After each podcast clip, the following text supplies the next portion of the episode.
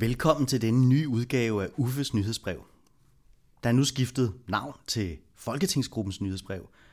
Det er måske et lidt længere navn, men til gengæld så kommer du som læser på skift rundt i arbejdet, overvejelser og tankerne hos alle os fem, der sidder i Folketinget for Alternativet.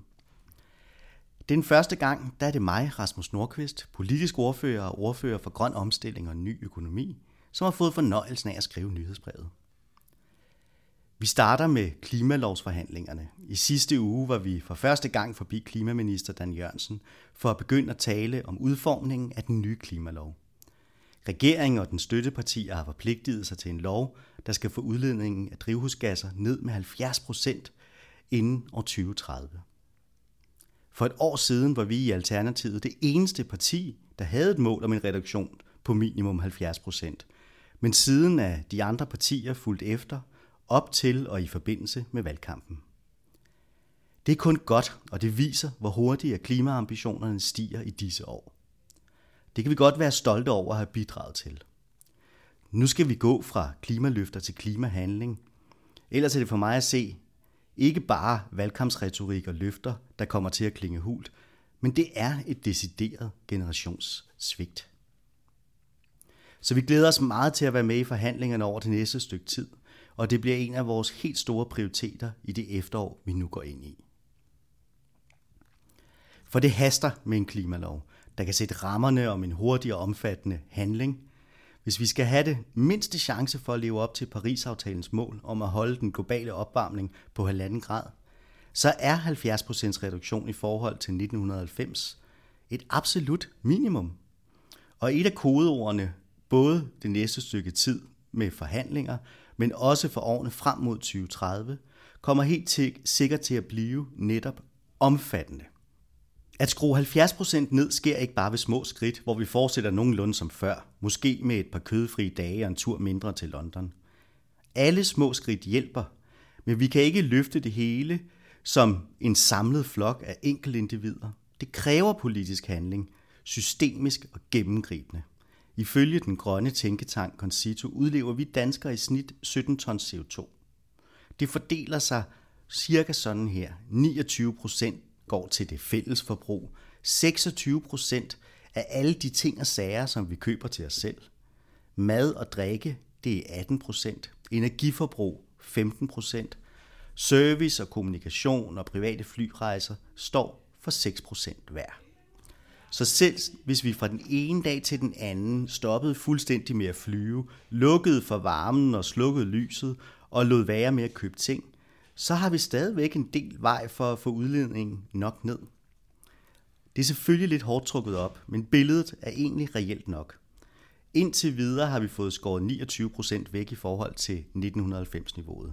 Så hvis vi skal ramme 70% reduktion i udledningen af drivhusgasser om lige omkring 11 år, så skal vi ændre på hver eneste del af lavkagediagrammet. Det offentlige fælles forbrug skal ned. Vi skal spise mere plantebaseret. Vores boliger og transportformer skal gøres grønne. Og ja, vi skal selvfølgelig også flyve mindre.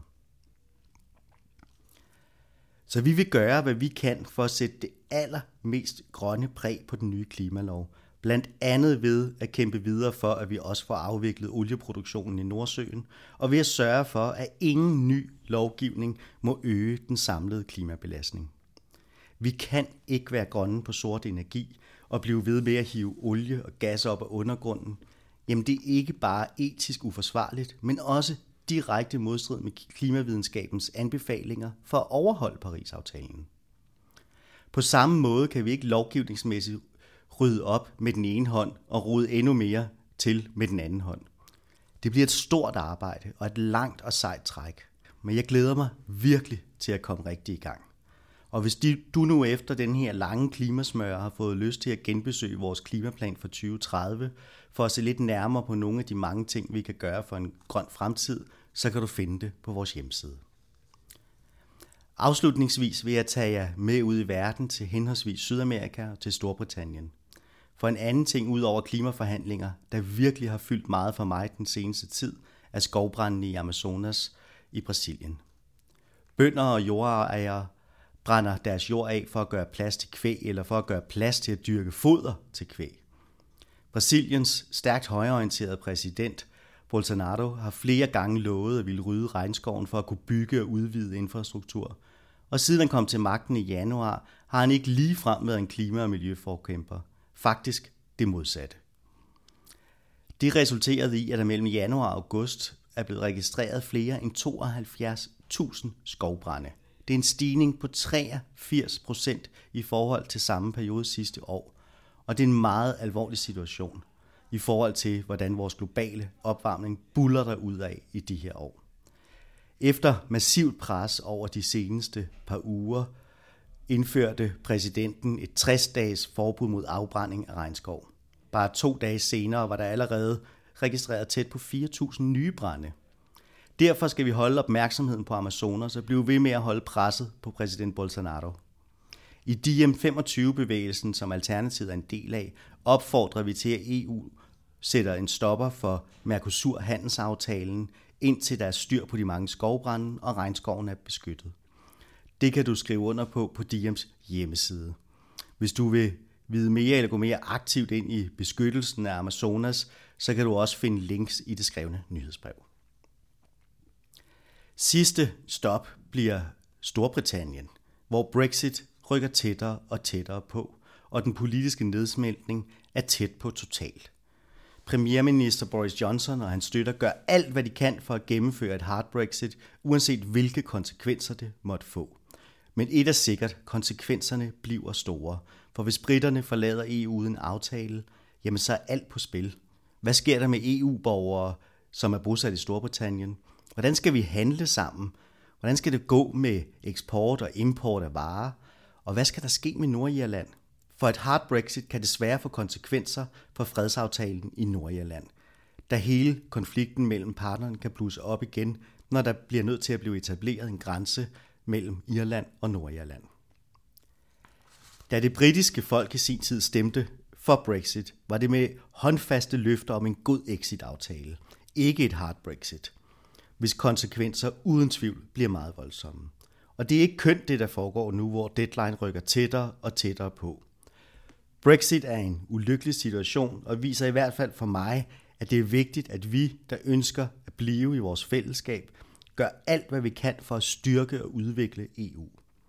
Så der sker altså rigtig meget i Storbritannien, og det er noget af det, som i hvert fald jeg følger rigtig meget med i. Hos DR har de lavet et rigtig godt tema omkring Brexit, som du kan se inde på dr.dk.